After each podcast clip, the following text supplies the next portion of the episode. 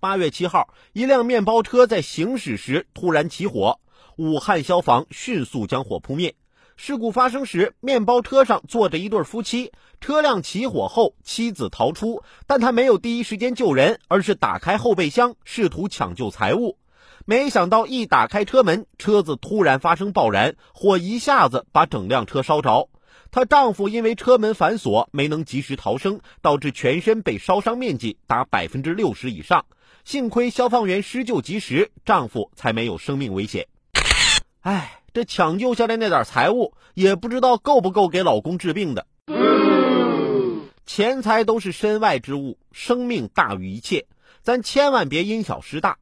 在我家，我觉得我媳妇儿是在乎我多于金钱的，因为我媳妇儿曾对我说过，让我最感动的一句话就是：“以后你负责洗衣服做饭就行了，我挣钱养活你。”后来有一天，我问她：“要是我光洗衣做饭，她怎么挣钱养我呀？”我媳妇儿告诉我：“我就开个饭店或者洗衣店呗。”